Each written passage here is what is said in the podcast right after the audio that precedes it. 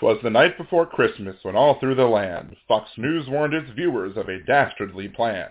The liberals were launching their war on the season to get rid of Christmas and commit acts of treason, removing decorations out of their sight and telling you that Santa and Jesus ain't white. Environmentalists will come right after your soul. They hate all things Christmas, especially the coal. They'll sneak in your house all dressed in their flannel and instead give the bad kids some new solar panels. They'll take up all decorations that please us. They'll even go after tiny baby Jesus. Now all these Fox lies cause such a frustration. Who would save us all from this misinformation? When live from the net there came lots of chatter. Could it be old St. Nick, or perhaps someone fatter? Broadcasting from New Orleans down in Louisiana, it was none other than Liberal Dan, coming to save the holiday season, busting through their lies with fact, logic, and reason. But I cannot do it myself, he exclaimed, so he called other groups, each one by name.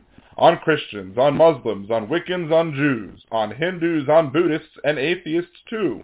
Let's all spread the word and tell them indeed that there's no war on Christmas, just one on greed. So instead of joining this manufactured fight, listen to Liberal Dan Radio. Talk from the left, that's right.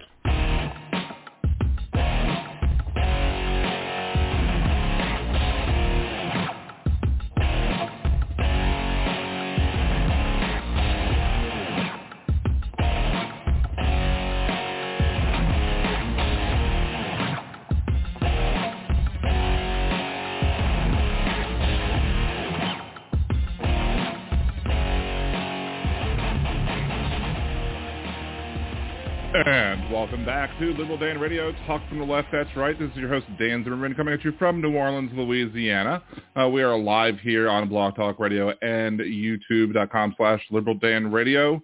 Um, I would say uh, live tonight, but we're also live tomorrow morning uh, because without further ado, let us welcome to the show uh, our special guest of the evening, Phil Ittner. Philip Ittner, how are you tonight?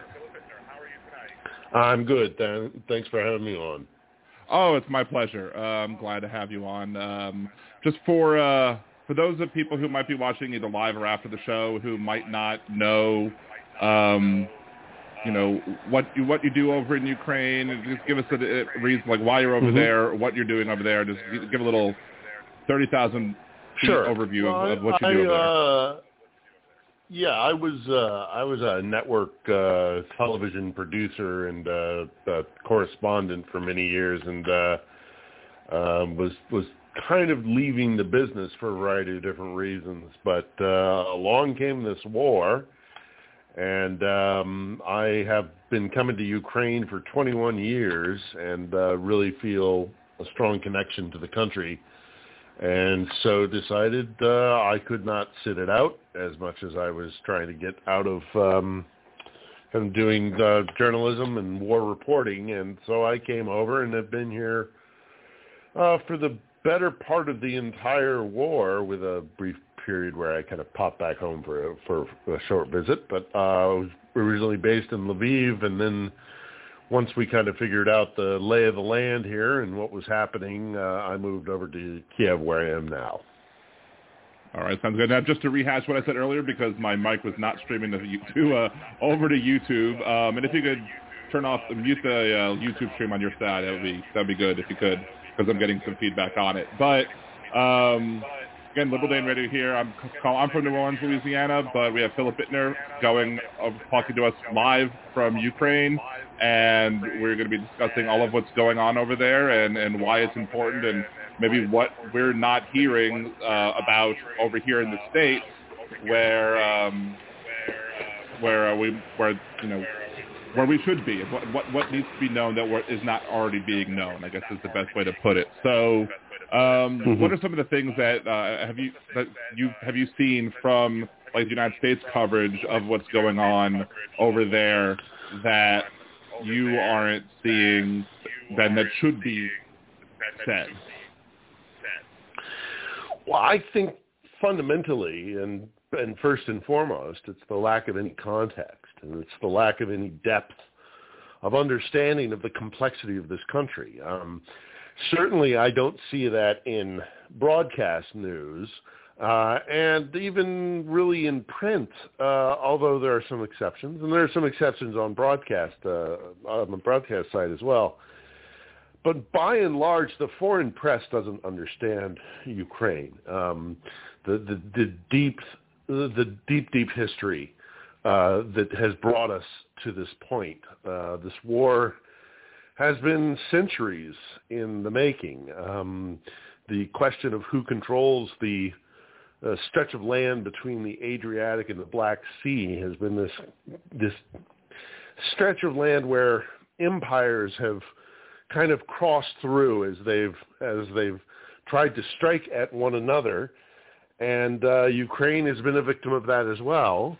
But then add to that that it's really the kind of crown jewel in the Russian empire, and that the the Russians are are loath to let it go. And um, this is, in many ways, a country that, um, after you know centuries of being abused by greater powers, has decided that it's no longer going to allow itself to be a vassal state and uh, is trying to forge a new future of its own with self-determination and creating some sort of democracy here. We'll have to see how that goes once this war is ended and the the kind of the yoke of Moscow is taken off from the Ukrainians, but their intention is certainly to build a liberal democracy uh, on this stretch of land, and um, you know it's it's just that understanding the complexities of Ukraine is something that doesn't fit into a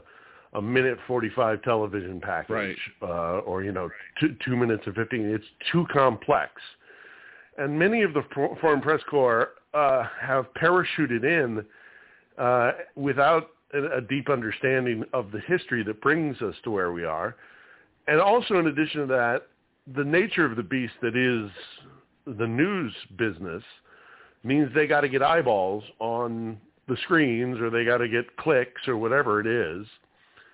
And so they will go inherently to the day-to-day, you know, the today's explosion. Today, you know, we'll go, you know, we'll go visit the refugee center. We'll go to the hospital. We'll go to the front lines. And that gets people to pay attention and, and, and watch. But there's no depth of understanding. It's very important uh, for the American people in my mind, but not just Americans, but Westerners who are giving so much support for Ukraine, um, America first and foremost, to understand why it is we got to this place and to understand why the Ukrainians are fighting as fiercely as they are. They've always been colonized by some power or another. They've never had independence in their long history after the basically the Mongol invasion of the 13th century.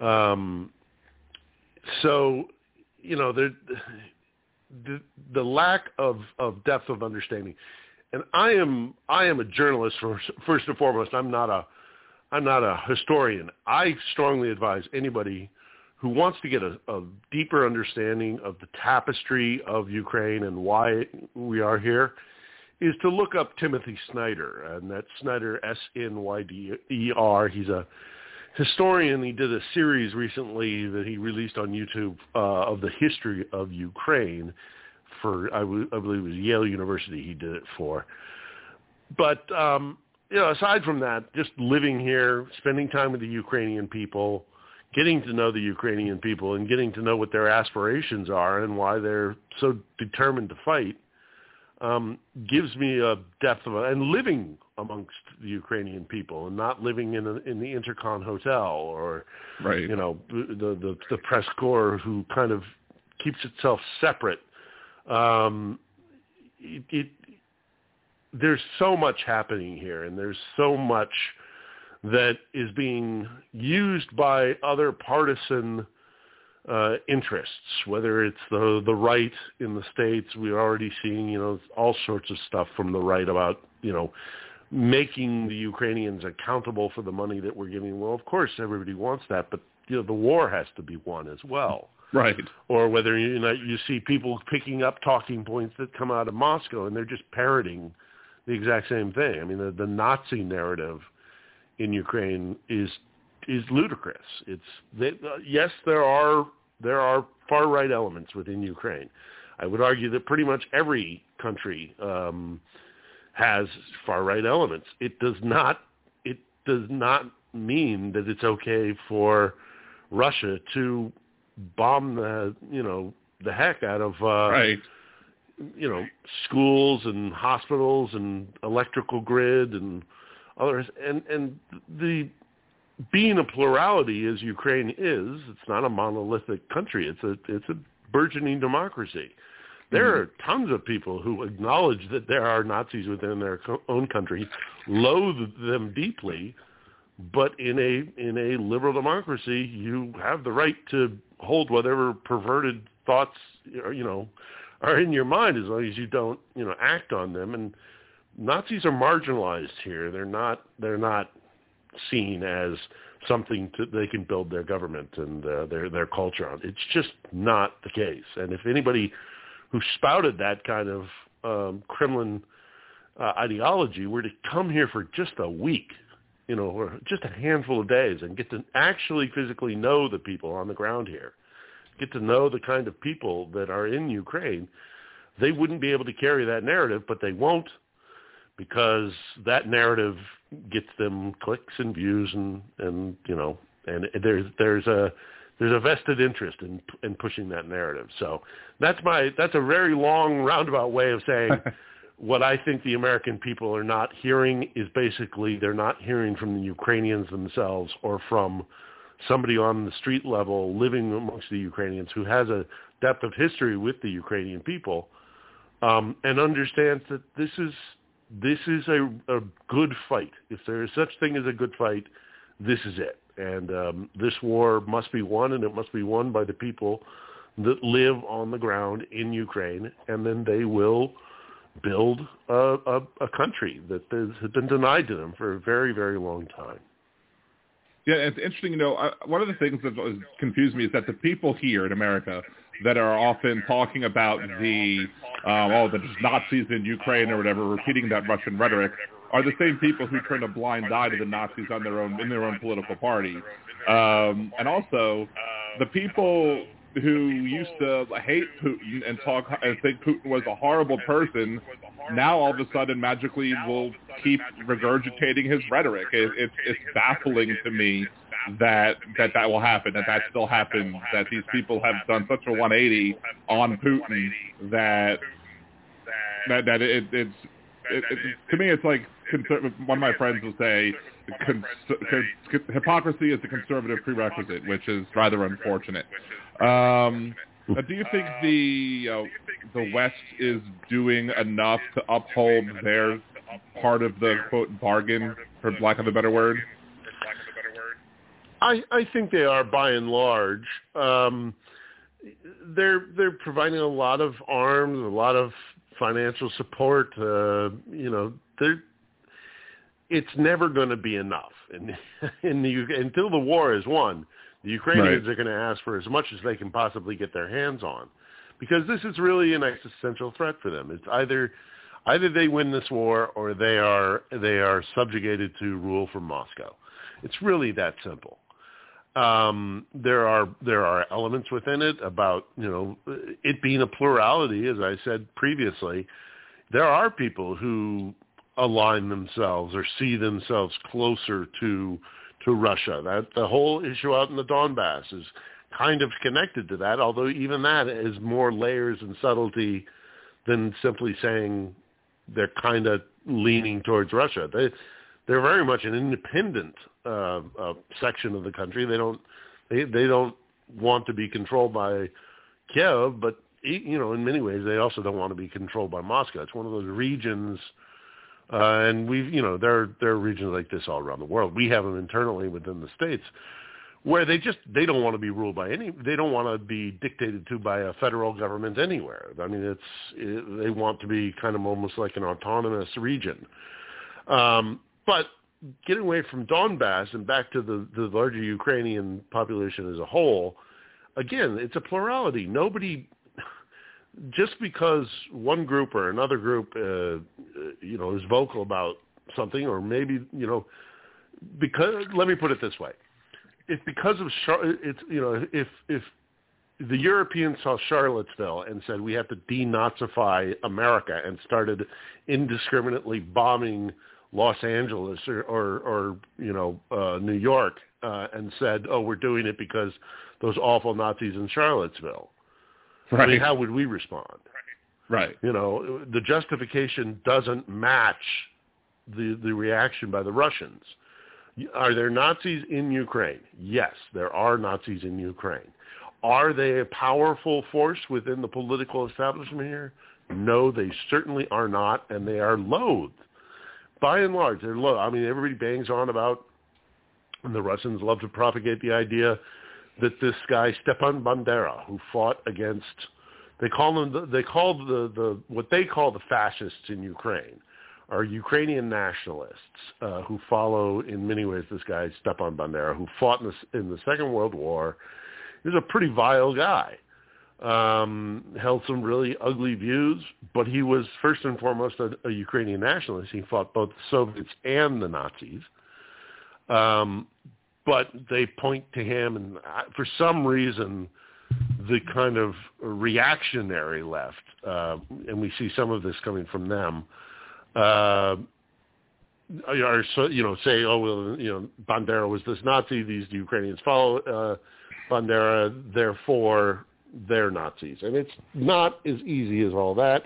Bandera's history has been manipulated by primarily the Soviets, but also in addition to that, you have to understand, Dan. This is really this is another point I think it's really important to understand, mm-hmm. and it's this: it's that when Ukrainians, we, when we hear Ukrainians say, "I am a Ukrainian nationalist," we get our, our you know the hairs stick up on the back of your uh, of your arm. You know, you kind of like you're a nationalist.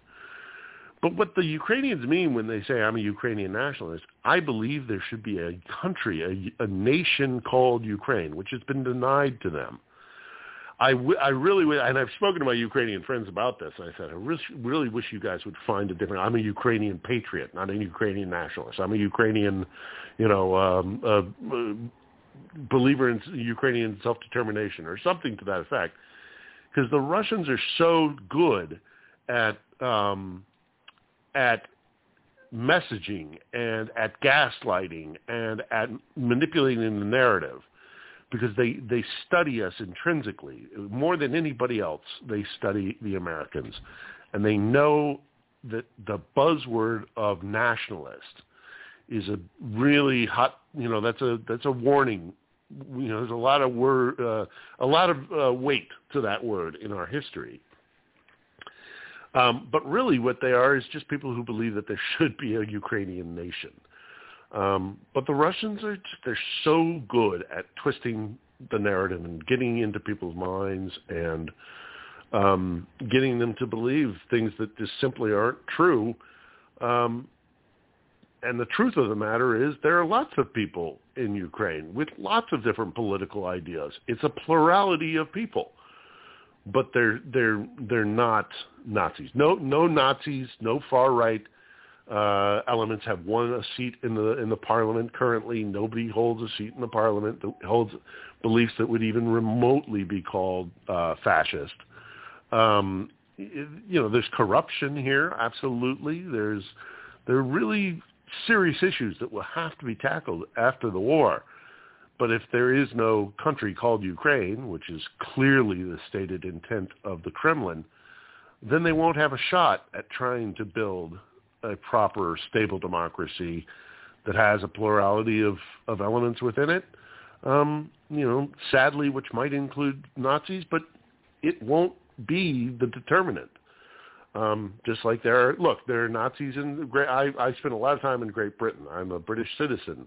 Uh, I lived in London for many, many years. There was the British National Party. Do we start bombing Manchester? or um, you know uh, Birmingham or Edinburgh because there are Nazis in some of these backward villages uh, in, in the UK. Again, I bring up Charlottesville. I mean, there are Nazis right. in France. There, are, you know, there are Nazis. There are a lot of Nazis in Russia, but I don't see the, you know, I don't see the Russians tackling that internally with, within their own house. Why don't they get their own house in order when it comes to Nazis before they start coming across the border and bombing their neighborhood, uh, their neighbor. Uh, no, this has nothing to do with Nazification or denazification. This has to, everything to do with an imperial power wanting to reestablish its control over its colony, and that's it. Now, is there any like with the, with the locals, with what the locals say? Is, is there any like finality to the war that would include um, Russia not giving back everything it illegally uh, took, annexed or whatever? Uh, they're gonna. They want everything that was uh, Ukrainian before 2014. So that would include Donbass, and, and most troublingly, uh, and, and the thing I think is going to be one of the most dangerous elements is that includes Crimea.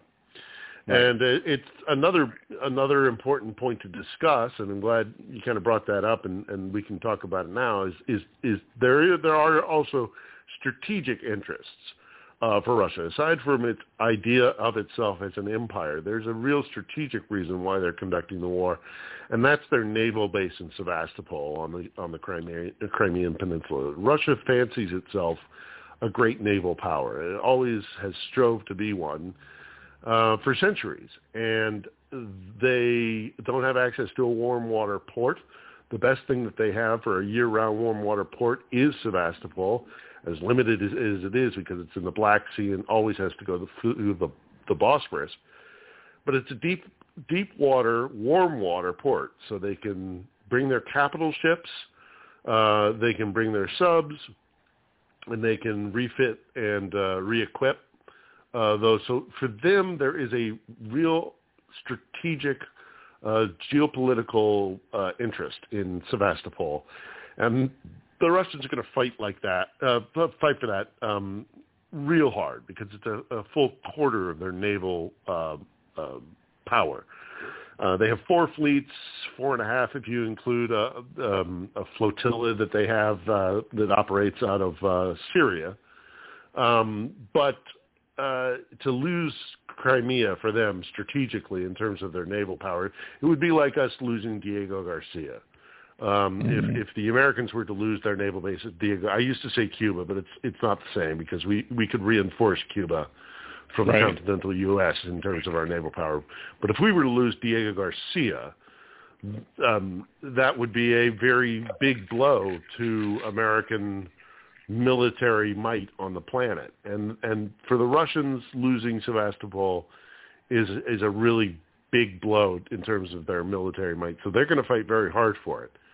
But bringing it back to what will Ukrainians accept when it comes to, uh, um, you know, a negotiated peace that might include them not regaining some of that territory. I mean, they might agree to a special status for Sevastopol, but then again, you, in order to do that, you're going to have to have some support line, and would the Russians uh, allow that? The Kerch Bridge is a is a disastrous failure of an engineering project, aside from the fact that the Ukrainians struck it. Um, it is it is ineffectual. It, it will not do it. Will not support Crimea. One of the main problems with Crimea is their fresh water supply, which is provided to them by the Ukrainians, by the, the water that comes out of the river systems uh, and the reservoirs here in Ukraine. Uh, and Crimea is bone dry. It's just not good ecologically uh, for for fresh water, so they're going to have to have a lifeline. But would the Ukrainians negotiate a, a, a status for the entire peninsula and give it back to you know give it to Russia? Um, you know, even some would say back to Russia because Khrushchev gave it to the Ukrainians officially, although again another matter of history that's too dense to really go in into. But hey. Crimea has not always been either Ukrainian or Russian. I mean, the Crimean Tatars are really the ones who who might ha- have the most uh, legitimate claim to that territory. But the Donbass, and then we talk about we we, we talk about the, the gains out in the east, uh, where the Russians have um, you know gained uh, Mariupol to try and create a land bridge coming down to you know again much of this war is all about Crimea. So one of their strategic interests was always to try and create a land bridge from um, from Russia down to Crimea to support it, and ergo to support Sevastopol. Um, I I do not see a situation where the Ukrainians are going to let the status quo of the Donbass uh, following the 2014 Maidan events and the invasion by Little Green Men, if you remember back in 2014. Right. A bunch of guys just showed up in fatigues with some pretty high-end weaponry, uh, and the Russians just went, well, we don't know where they came from. Everybody kind of said, well, they didn't, they didn't just pop in out of thin air. They're yours. Right. So, you know, Donbass was in many ways instigated by by uh, the Russians. Uh, of course, it's been awful out there for many, many years, and that needs to be concluded one way or the other. The Minsk agreements were never going to do it. All the Minsk agreements were, if you're familiar with the Minsk agreements, were just a, a holding pattern until we could try and maybe figure something out by talking. The Ukrainians were never, admittedly, um, uh, uh, they were never wholehearted behind it because neither were the Russians. Neither was anybody. Nobody really supported the Minsk agreements. This was always going to come to a war. This was a long time coming, and it's grievances that go back centuries. But a negotiated peace to end this current war, I do not see a situation where the Ukrainian people would accept um, uh, Donbass staying under control of of Moscow directly because if if that happens, the only thing that will the only thing that will lead to is a war in another five or ten years. Right. Because eventually the Russians will just they'll they'll go home, they'll lick their wounds, they'll um, rebuild their military uh, to to take on a foe that they didn't expect was going to be nearly as hard as the Ukrainians have proven themselves to be, and then they'll come back. Uh, this has to be resolved one way or the other, this has to be resolved and finalized. And Moscow must give up its claims on Ukraine and control over Ukraine. Um, and so we'll we'll have to see territorial, uh, you know, gains by Russia are going to be something that Kiev's really reluctant to do because he can't reward Russia for its right. aggression. Yeah, um, to me, to me, when I when I looked at it, we're not, Dan, we're not we're not anywhere we're not anywhere near negotiations. right, point. absolutely. But when I when people have suggested you know negotiation, and I'm like, well, what do they negotiate? If you allow Putin, if you allow Russia to take some land, that just teaches them, teaches them the lesson that they could invade and pay, and they'll wind up getting land, and then they could do it again later, as you said. Um, to conservatives right. who have made this point, I've said, well, what happens if Russia said, oh, we don't like the deal that we got long ago for Alaska, so we're going to go annex Alaska and invade it. And then they say, oh, okay, well, we'll just keep like the northern half of Alaska. No, no single American person, especially a conservative, would say, oh, that's fine. No, we want to kick them out of Alaska because it was ours, and they should they should be able to take it. yeah, yeah, yeah. It's um. I mean, obviously, it was the first time I think I, you know, I, think I know a would, local, I know a local conservative talk show host down here. I think it was the first time that actually shut him up, and he was like, "That's a good point." And I was like, "Holy crap! I can't believe I got him to say it's a good point." well done, you. Uh, those Yeah. those those uh, minds are very hard to uh, uh, to crack sometimes. Um, yeah, I mean, look, the, the Ukrainians don't want this war to go on. If anybody in the world wants this war to end, it's the Ukrainians. You know, they're Right. they're they hate this war. The deprivations that we're going through right now. I mean, I'm you know I don't have any heating in my apartment right now. I'm relying on little electric heating heaters. Um, and you know, if the electricity goes off, then I switch to candles almost. You know, I mean, it's that. That's not fun. Uh, going down to air raid shelters and into the metro system to avoid air raid sirens and potential death. I mean, that's not fun either. Knowing that there are people out there um, who intend to drive tanks down your streets. Um, the Ukrainians want this war to end, but they they reckon they know their enemy. They know who the Russians are, and if you let the Russians off with a, a win, if you give if there's an advantage for them for having done what they did, they will just come back. And even even if they are pushed out of all territories uh, pre 2014, including Donbass, including Crimea, they also the Ukrainians are aware that the Russians will continue to try and manipulate their political system. Look at Georgia. Look at the Republic of Georgia. The, the Georgians had a war against the Russians in 2008. I was there for it. I, I covered it for CBS News. And ostensibly, the Georgians won by surviving. They have two separatist movements within their country that are supported by Moscow, but ostensibly they survived an onslaught by the Russian military, very small country, in 2008, and there continues to be a country called Georgia. Right. But their territory is still occupied, and in addition to that, there has been a non-stop um, political uh, information warfare campaign conducted against the Georgians, where Tbilisi is now de facto a puppet state of of Moscow currently, right now. And they would do the same thing in Kiev. They would put a, a lot of people talk about how uh, Zelensky shut down a whole bunch of political parties um, before the war started.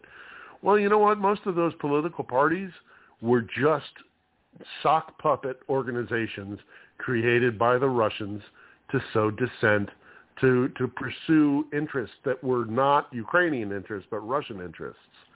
And um, you know, it wasn't if if the if the Chinese Communist Party were to set up a China's Chinese Communist Party third party in the United States and started, you know, uh, uh, having, uh, you know, selection for a, for senatorial candidates and presidential candidates, do you think that America would just sit there and go, "Oh, well, you're clearly operating in good faith." Right. You know, I see that you would like us to be a colony of Beijing, but you go right ahead, and if you can get the voter base, you know, come on into the halls of Congress. I Right. mean, you know, I- even the most ardent believer in a uh, in a democratic system in the United States that uh, that is, you know, if, well, if they get the votes, then they deserve to get in. If they can manipulate um, the political landscape and get in, and are openly saying, no, I'm going to, my interest is not the American people's interest. My interest is the, you know, take your foreign power, take your pick. I don't think a lot of Americans would would put up with that. And so Absolutely why not. would the Ukrainians, when there are Russian political parties openly saying that we should give up our sovereignty and return to the to being a, a in the dominion of, of Russia, they're not acting in good faith. They're not acting in the interest of Ukraine. By and large, you know, most Ukrainians would say that uh, you know, you know, screw those guys. um, Right. And it's and we're also in, and we're also in a state of war, so you can't have a fifth column um, uh, undermining your, the unity of the country. There's going to be there will be political fights when this war is over. Make no about it, no bones about it. There are people who do not like Zelensky. They don't like his policies. They don't like his um, his actions. They don't like the people he surrounds himself with, or a number of different things about Zelensky that I know a lot of Ukrainians are concerned about.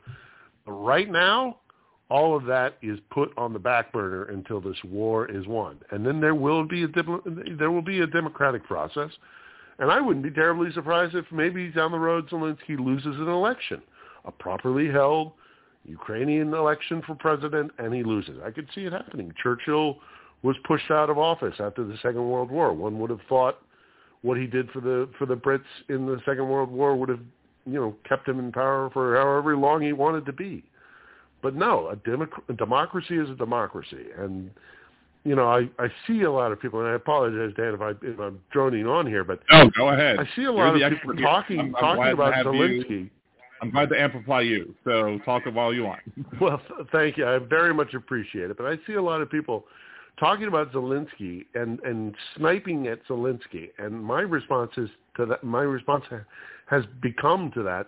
Do you really think the Ukrainians are fighting for Zelensky? I mean, the Ukrainians are happy to have a competent, a guy who stood his ground, and he, and and many people here are very happy and think he deserves to be Times Man of the Year.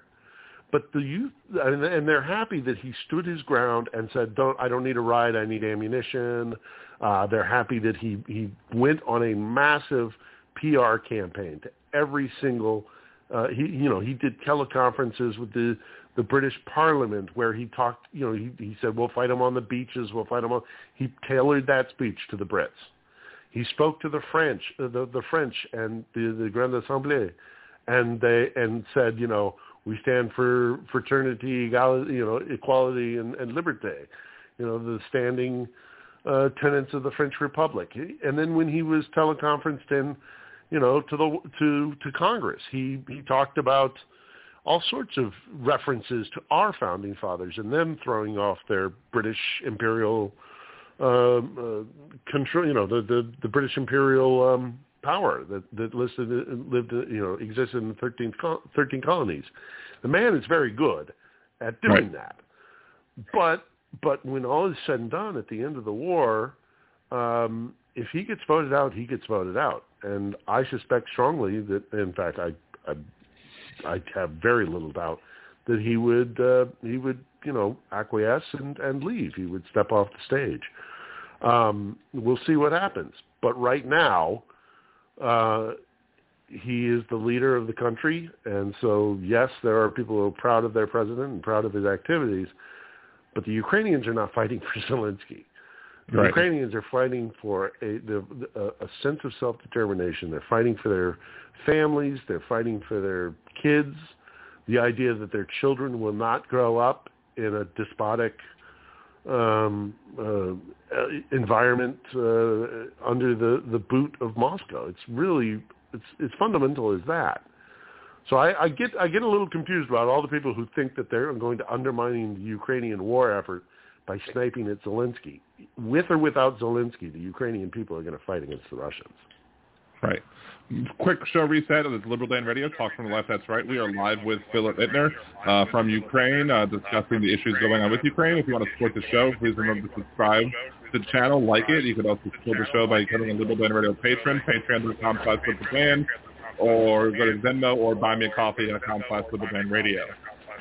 Um, one of the things I was thinking about was uh, I was very surprised as as someone living over here at, at how well the Ukrainians did, and I was expecting Russia to just roll over, roll them over because of everybody has this perception of Russia's this big military, Ukraine unlikely to be able to stand up to it. Um, is the fact is the success that Ukrainians are having is that more because of they they're just stubborn and just they're just fighting as hard as they can, harder than people expected, or is there a level of ineptness coming from the Russian side, or is it some of column A and column B, or is it something else completely? Well, certainly, I think uh, a little bit of column A and column B, um, but it, there's more to it than that. Um, firstly, the Ukrainians knew this was going to happen, and they've been preparing for it for a very long time. Um, pardon me. Um, uh, certainly since 2014. I mean, I, I've been coming here, as I say, for 21 years, so I've seen Ukraine even before 2014. But after 2014, there was a constant thought in the in the minds of many Ukrainians that they're, they're, the, the Russians will come. That the, this is not just about Donbass. Uh, it's not just about Crimea. They want to destroy us. They will come. Again, they know their enemy as well as anybody on the planet. So they did things like rotating units. Every single territorial guard, which is kind of like our National Guard, has been rotated through Donbass to at least be in an environment where they heard shots being fired in anger and actually were in a form of combat. And they did that on purpose because they knew eventually they'd have to have a, a, their entire military ready um, to to do war fighting that kind of mentality, the mentality that this is going to come and we had better prepare for it, is something I don't think the Russians took into consideration. And then secondly, you know, they've they've the Ukrainians have built up their military, they've built up the defenses, um, they've they've prepared their population for this inevitability. Uh, the you know the Ukrainians by and large knew that it was going to happen, so there was a lot of that going on, and then counterpose that with a lot of Russian arrogance, corruption, um, and and ineffectuality when it comes to fighting wars. I mean, the Russians um, talk a good game when it comes to fighting wars, and everybody kind of likes to point out uh, their victories throughout throughout history, most notably the Second World War. But that was the USSR against the Nazis, and Ukraine. It was a huge part of the USSR. Right. So, and then again, also Dan, I go back to history where I talk about um, the the the Bolshevik Revolution and the Civil War that happened at the uh, in the you know first part of the 20th century in 1919 r- roughly. Um, after the collapse of, of uh, Tsarist Imperial Russia, a lot of countries that were controlled by them broke away, and then Lenin reestablished and brought them back into heel. And most notably, first and foremost, the, the first place that they went after was here in Ukraine. There was a there was a war which very little, you know few people talk about. There was a war between Russia and and Ukraine uh, in 1919. The only reason why the Russians won it, by the way, in no small part, um, was by subterfuge. They they bribed a bunch of uh, Ukrainian uh, military leaders to betray their country, um, and that's kind of how they won that war. But then the Poles stopped the, the, the Soviets subsequently. They've been they have the Russians have tried have lost this territory and regained, regained it as they've gone through their various revolutions, whether it was the collapse of the imperial czarist Russia system or the Soviet system. They've they've lost Ukraine and then recovered it in the past. And the Ukrainians knew it; they knew they were coming, so they prepared for it. Um, but the um, the the Russians are not as they're not as formidable a fighting force clearly as we thought they were. Now, part of that is also because Vladimir Putin has built a kleptocracy, and right. skimming off the top is just kind of how it's standard operating pre- procedure in Russia. I lived in I lived in Russia for five years back in the tail end of, of the Yeltsin era and the beginning of the Putin era, um, and have been going to Russia for many years. And it's built on kleptocracy. So their military was ill prepared uh, to take on a military that, as a counterbalance or as a counter uh, to that uh, military system, which had been hobbled by uh, kleptocracy and, and all the rest of it. These guys, on the other hand, were were making their military into a, a finely tuned machine because they knew that, that at one point they were going to have to fight the Russians. So um, again, it's it's a bit of column A, column B, mixed in with um, if you knew if if these you know these two enemies know each other very well. The the Russians have a bit of arrogance when it comes toward the Ukrainian. I think that may have played into it as well. I think the, the the Russians, you know, historically have always thought as Ukraine as their kind of a backwater country with a they're just farms and maybe a few factories. It's a it's a real arrogant attitude towards the, the Ukrainians. You look at like They're like Soviet, basically like um, they, they are West Virginia or something. That's how they saw them. Yeah, I mean, yeah, in a, in a lot of ways. I mean, it's it's really condescending. If you look at like uh, uh, Soviet depictions of, the, there are all sorts of these like brotherly Soviet republics and all these like animations to teach kids.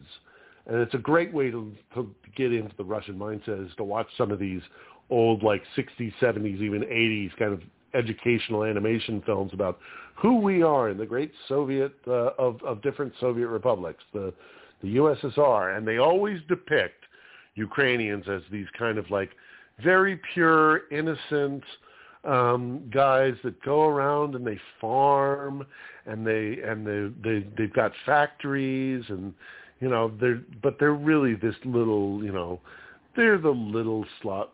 You know, they they're one of the problems that Moscow has always had is that they think they're the ones who gets to be the arbiter of what it is to be Slavic, and so they impose their impression of what it is to be Ukrainian on Ukrainians, and they're they're getting a rude awakening that they're not just docile farmers and kind of a backwater border state, European slash Russian state, that in fact they have a very strong sense of identity, and that um, uh, one thing they often overlook because they like to absorb it into their own history is that they also ignore the fact that this is the country of the Cossack, and the the legacy of the Cossack is alive and well in Ukraine. You see all these haircuts that uh, many Ukrainian soldiers are wearing nowadays. It's kind of like buzz cut thing.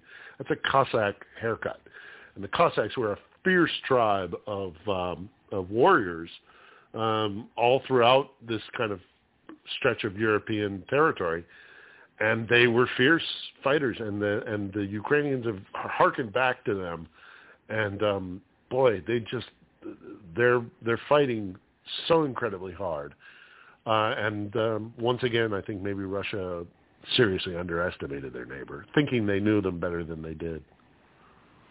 Uh, I mean, that I, I, I do think that that's clear. I just didn't want to, you know, uh, make any assumptions because I'm over here and you're over there. So, um, so what other, you know, misconceptions like do Americans have about what's going on, or what what other things do you think that, you know, people over here should really know that they don't know? Like, I mean, even if, if there's so, there might be so much where we can't talk about it all day, but it's, you know, maybe some of the top ones that that we should be knowing about what's going on or, or sure. what we can do. Well, I think I think one of the things that we also have to keep in mind is that um, the, this is a this is a country that's going through a very rocky period in its evolution, uh, and it's a very dangerous and risky period. This transition of being a, in essence, a colonial territory controlled by Moscow into a self-sustaining, um, functioning liberal democracy. And so let's not wear rose-tinted glasses when it comes to Ukraine. Yes, they're fighting for an idea. Yes, they they they have purpose and cause and determination. Um, but they also have very serious issues within their country that are going to have to be addressed uh, after the war and even during this war. Um, we we can't turn a blind eye to the fact of, of corruption or infiltration by uh, Russians who who you know, uh, you know, come in with with suitcases of cash, sort of thing, and uh, and get people to turn against their own country. And we see these arrests in the Russian Orthodox Church, which is kind of bubbling away under the surface of the narrative of this war, and I suspect it might hit uh, critical mass within the next week or two. You might very well see be seeing on Fox News them talking hmm. about, you know, Zelensky being anti-religion and going after the Russian Orthodox Church. Well, they're going after the Russian Orthodox Church because they've been supporting Moscow. Right. Um, you know, uh, so the you know their priests and in their monasteries and their cathedral are, you know, keeping money and in some place you know propaganda. I don't think that any arms have been found, to my knowledge, but you know it's they're giving support to Russia.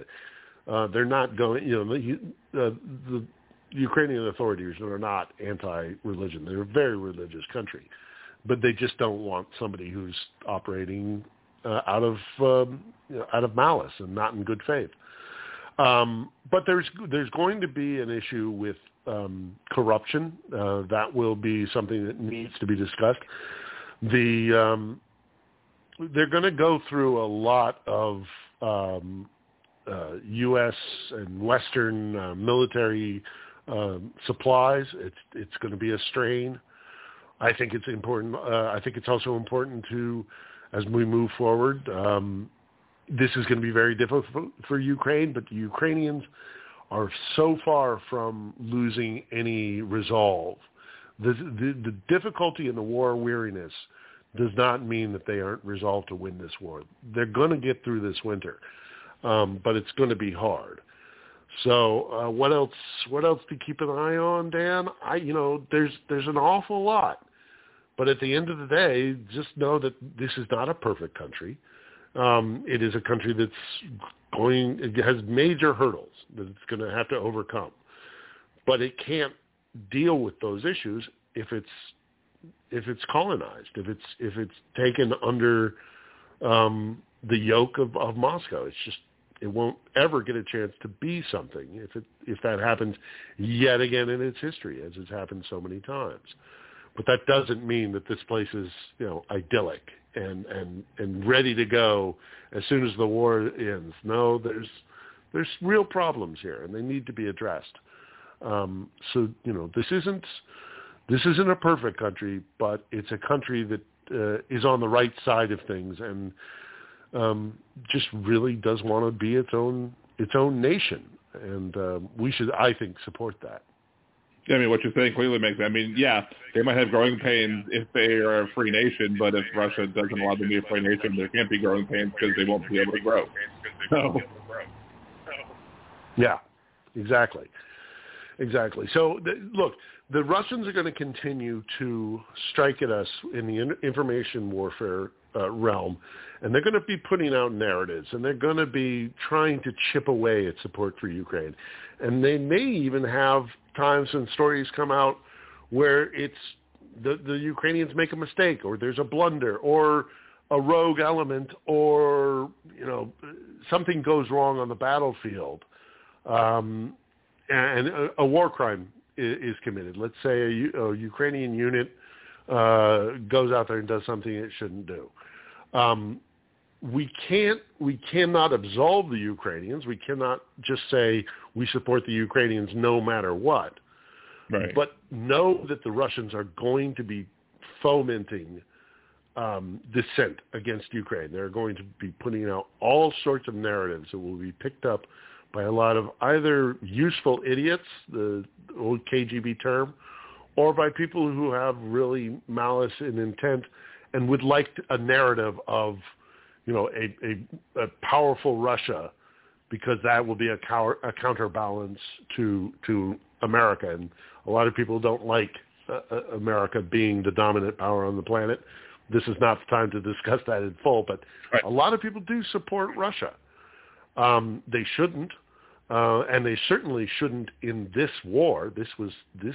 A lot of Russians don't like this war either. Let's not forget about that. Russia is not a, a, a, a, you know a unified single entity uh, mindset. There's plurality in Russia as well, and lots of people don't like this war. Um, but uh, you know, at the end of the day, the Ukrainians on the right side of this, and the Russians are gonna they're gonna try and break the resolve because they know that as long as the world is unified be, behind Ukraine, um, Ukraine will continue to fight and have the weapons in their hands and able to do it. If the West and the world, here's the other sad part of it, Dan, and uh, uh, I, I, you know, suspect we're we're drawing to the end of your show, but uh, you know, the other sad aspect of it is this: let's say that the the, the Western resolve is fractured. Let's say that the West suddenly decides that their commitment to Ukraine is too much for them to bear, and they with, withdraw that support, and that support ebbs away, and Russia is able to gain on the battlefield. We, the Ukrainians, will not stop fighting. This is their last best chance at having their own country. They will fight they will fight as long as they possibly can. Uh, everybody who is capable of fighting will fight because they know the consequence of losing. So we will, if we withdraw support from Ukraine, and it's unacceptable, untenable, there will not be a negotiated peace. The West doesn't influence Ukraine into a negotiated peace, which, you know, again, we already talked about that. But if the West would, withdraws its support, Ukraine will not stop fighting, and so we will have to sit and watch as you as Russia. Boy, there's no nice way of saying this. There's no easy way of saying this, but we will have to, if we take our attention and our support away from the Ukrainians, we will watch the Ukrainians defend themselves on their lonesome, and Russia will rape this country. It's mm-hmm. a gruesome way of putting it, but it is what they do. We have seen their we have seen the way they conduct warfare in places like Bucha and Irpin, uh, in Mariupol, and there's no reason to think that they would do anything but if the Ukrainians continue to put up resistance uh, without Western support, right. which they will do. All right, so quick, some quick so stuff from that's the our chat. choice. Um, that's our choice. Yes yeah, that is our choice, and I think it's an easy choice, but unfortunately, politics comes into play. Um, we have Penny Loco in the chat wanted me to say hello to you. Um, so hello. hello um, let's see. We had uh, Nick asked if you've considered doing your own YouTube live stream. I would consider doing my own YouTube live stream if I could, if I could figure it out, if I could get it worked out and the nuts and bolts of it. Um, yeah, sure, absolutely. I, I'm I'm very close to my thousand subscriber. I think that might have something to do with my ability to live stream or not. I'm not a well, I don't, I don't have a thousand yet. I, spent, I don't have a thousand yet. I'm working on it too. But you can live stream without it. You just can't get monetized with without a thousand. So.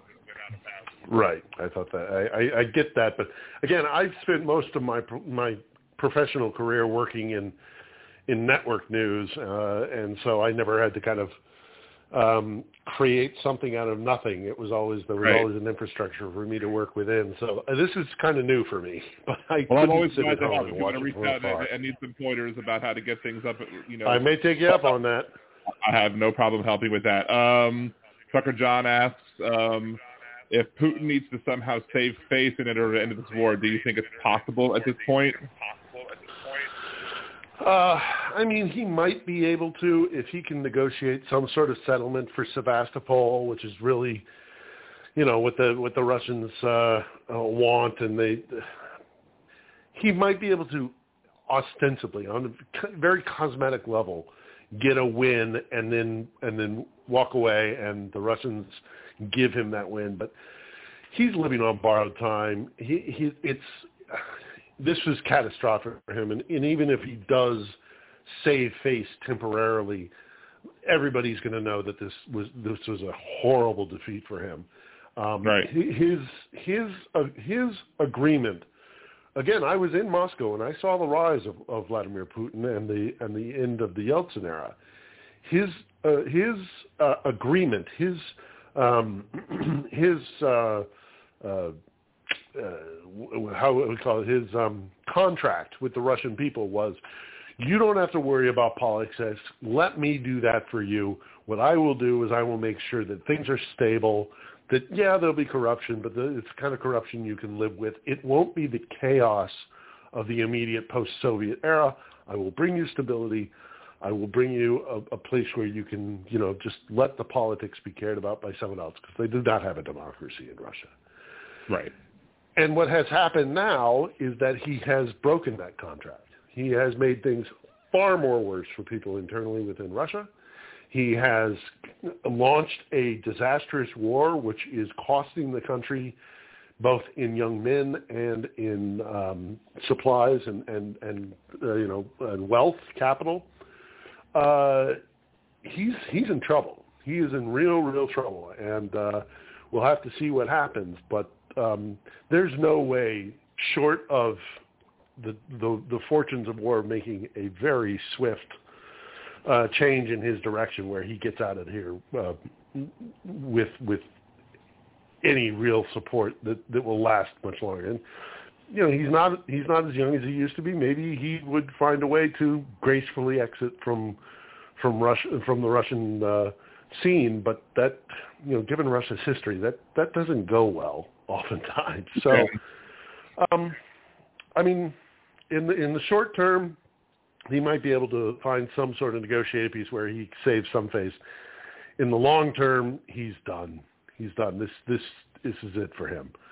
Um, it might be it, he might walk away from this war, and a year or two down the road, he is, you know, somebody else replaces him, uh, or it might be ten years. But ultimately, uh, he goes no further. Uh, it, when eventually he loses this war, which I do believe is an inevitability. Um, Tim brings up something I actually wanted to bring up. Uh, we had seen that uh, that there was a strike inside Russia, and I'm assuming that was from Ukraine. Is that is that good or is that bad, indifferent, or what's going on with that? Well, I think as long as the Ukrainians and Western powers – um, continue to reiterate that it had nothing to do with us. We did not give the Ukrainians any kind of weapon system that allowed them to strike that deep within Russia. Um, and by so doing, it's a very thin line, but that line is really important that it is not a direct conflict, although the Russians already kind of think it is. They might not be wrong. But if we start giving them uh, missile systems that can strike, you know, into Russia, and they start using it. You know, if we right. give them the ATACMS uh, for their HIMARS, and if indeed the HIMARS are able to shoot, you know, 500, 600 miles into into Russia, um, that that will be a new phase of war because the the Russians might very well say, well, screw it, we're at war with NATO, we might as well start trying to open up different fronts. Um, the Baltics, for example. Um, but as long as it's the Ukrainians themselves developing weapon systems that they create here on their own, um, it's tough luck. I mean, you've been bombing uh, the electrical grid, you've been bombing civilians, you've been burning down villages, Russia. Can you really have a leg to stand on if, if the Ukrainians shoot at airfields from whence bombers are coming here almost on the daily to bomb civilians? Mm-hmm. I, it's that's a very weak argument on the Russian right. side. So I don't. I, they'll now look. I I know the Russians very well, and it may not matter. The logic of the argument is not the important thing. The important thing is we're big, strong Russia. You're little, puny Ukraine. How dare you shoot a couple of cruise missiles or drones at us when we've been having a a brutal campaign against you for 10 months. We can do that. You're not allowed to, you know, that right. kind of mentality. They may, whether or not that's logical or not, the Russians take that position and they may call for, you know, much more stringent attacks, although they, I don't know if the capacity is even there anymore for the Russians. So is it going to change anything that the Ukrainians are shooting into, into Russia? I don't think so. I don't think so. It, it might make the Russians more angry but there's not a lot they can do to stop it. Fair enough. Okay, is there anything else you want to throw in and add uh, before we end the show? No, but it's a, great opportunity to talk, and I appreciate you letting me air this stuff out uh, because, as I said at the very beginning when we started talking, I think one of the major issues that we have in the States is a lack of depth of understanding of what's happening here. This is not a war against NATO. This is not a denazification. This is Russia trying to reassert control over a country that it's had in its palm, uh, in its grip for centuries. And they don't like, you know, when the Brits lost, uh, not even India, let's say Ireland, you know, one mm-hmm. of their crown jewels in their colony, one of their first colonies, in a place that they thought was fundamentally British. Well, the Irish had a different opinion, and they were on the right side of history there when the Algerians said to the French Empire, we don't want to be part of your empire anymore, it was hard for the French to swallow that recognition that they were no longer an empire, but eventually they did. Russia has to go through that same process. It has to accept the fact that it cannot control Ukraine anymore, that Ukraine is refusing to be part of its empire, and they're just going to have to be big boys and put on their big boy pants and accept that the empire is is no more. Um, and we have to have the depth of understanding of what's happening here and the fact that this has been going on for centuries if we're ever really going to tackle what's, what's happening here. And you're not going to see that in a two-minute CNN. Right. Um, so I appreciate the opportunity to, to talk and uh, really dive deep into some of this stuff. I highly recommend people uh, watch the Tim- Timothy Snyder a series of lectures about Ukraine and the Ukrainian history for Yale University. But moreover, I just I urge everybody not to take the superficial narrative that is being put out because those those superficial narratives are really easy to manipulate, and that's what the, the Kremlin is counting on.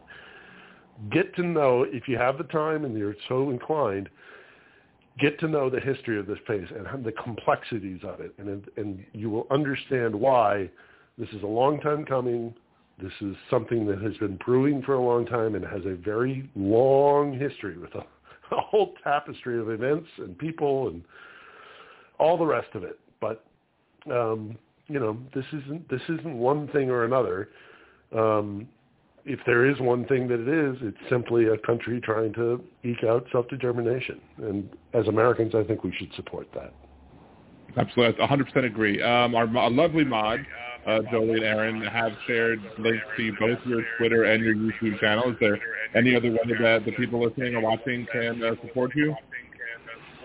No, that that's it. But I do appreciate uh, folks coming on, and I'm going to try and be more proactive with that YouTube stuff. But it's I'm just here on my lonesome self. It's just me. So um, I, I I have a uh, old old uh, what's the old say? You know, old dogs and trick and new tricks. Right.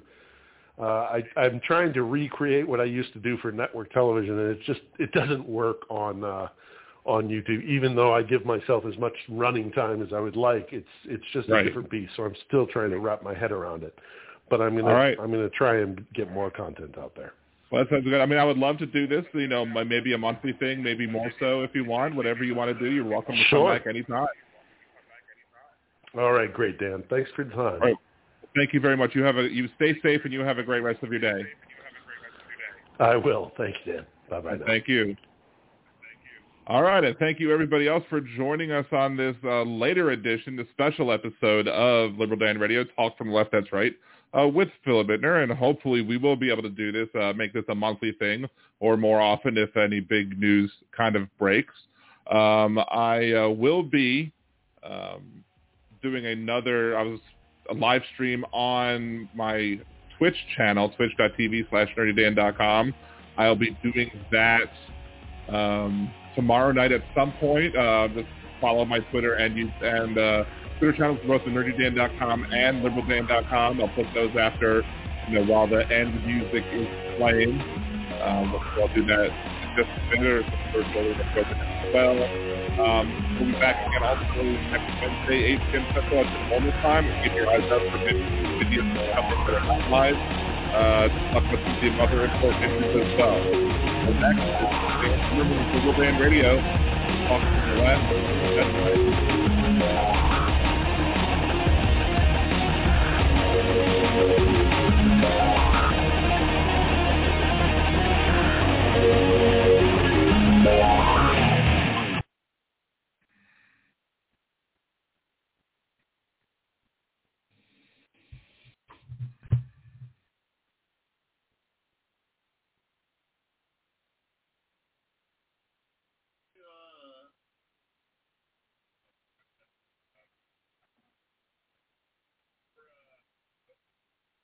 Yeah, where I am now. Um, this stretch of land where empires have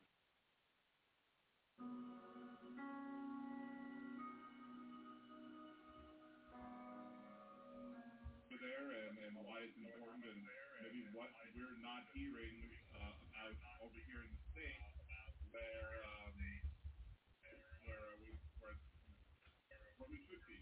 what, needs to be known that is not already being known. I guess that's the way to put it. So, um, what are some of the things that uh, you, that you have you seen from like United States coverage of what's going on over there that you aren't seeing that that should be said? I think fundamentally, and, and first and foremost, it's the lack of any context. It's the lack of of understanding of the complexity of this country. Um, certainly, I don't see that in broadcast news, uh, and even really in print. Uh, although there are some exceptions, there are some exceptions on broadcast uh, on the broadcast side as well. But by and large, the foreign press doesn't understand Ukraine. Um, the, the, the deep, the deep, deep history uh, that has brought us to this point. Uh, this war.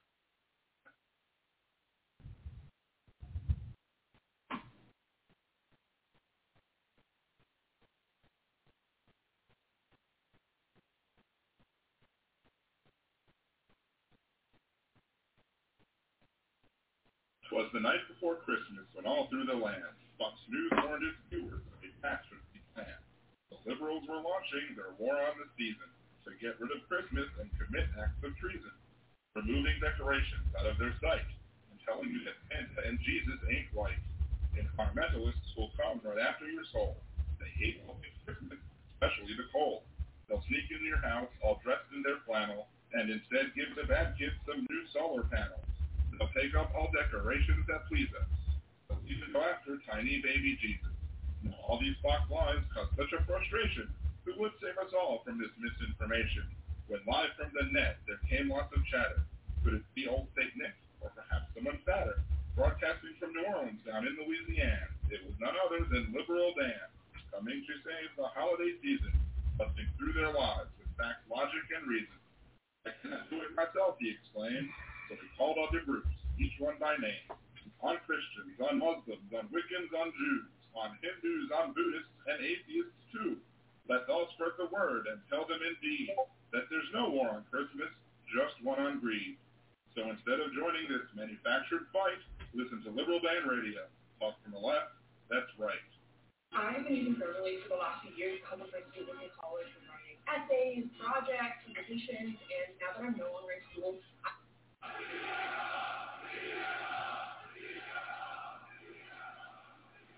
Doesn't feel so good getting interrupted, does it, Punky Brewster?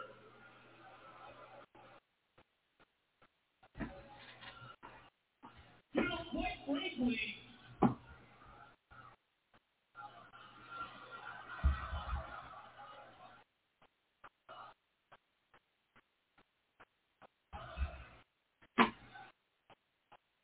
no.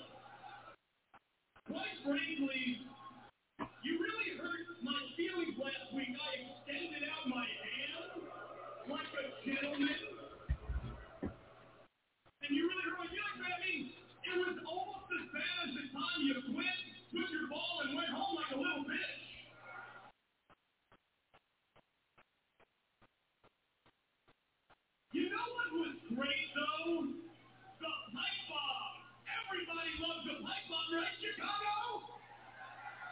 Yeah, my gosh, so good.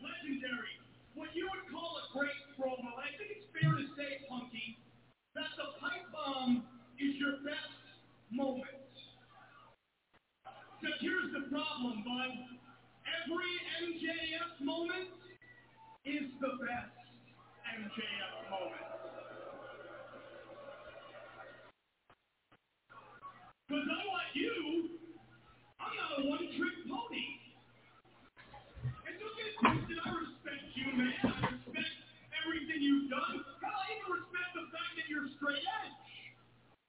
Granted, never in my wildest dreams I have possibly imagined a straight edge man could look so much like a meth addict.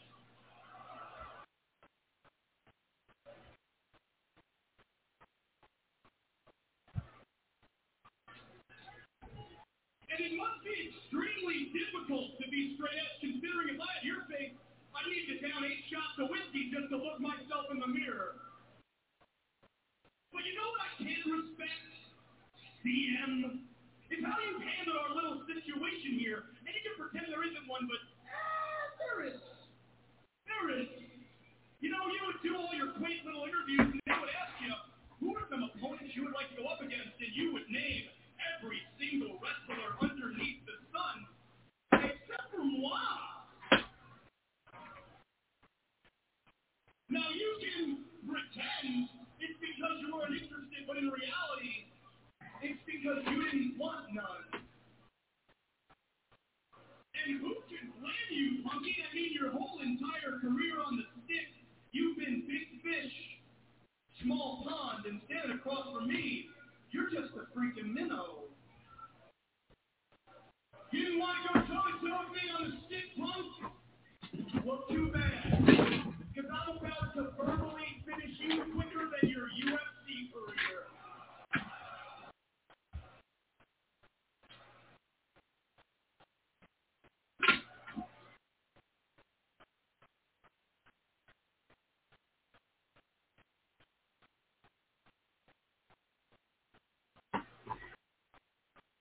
Heard you the first time. So check your watch, Papa Pump, because if you decide to retort, it won't clobbering time. It'll stay out of time. You can drop two little pipe bombs all you want, because I'm MJF, and I drop nukes.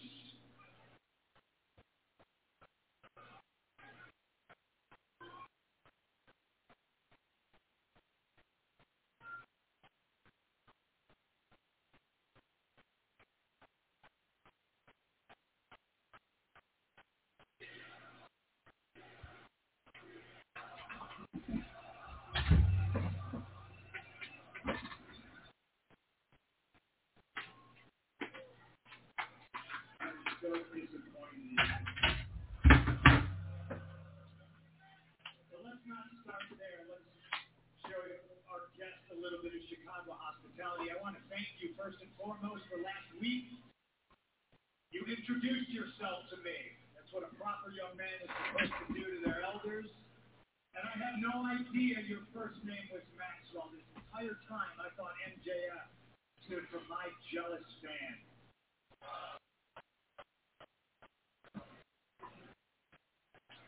See, I got the time. Seems like it still kind of does, doesn't it? If you're so hung up on the fact that I never mentioned you anytime I did press, anytime I ever did an interview, I never brought your name up. Well, that was by design. The last thing I wanted to do is feed your rotten little ego. Look at me, Maxwell. I'm in your head. Probably has a lot to do with the fact that there's a poster of me on your wall. Doesn't change the fact that I'm disappointed because I've always heard about the great MJF. And then last week, I did what nobody else in this industry, nobody else in AEW has been able to do.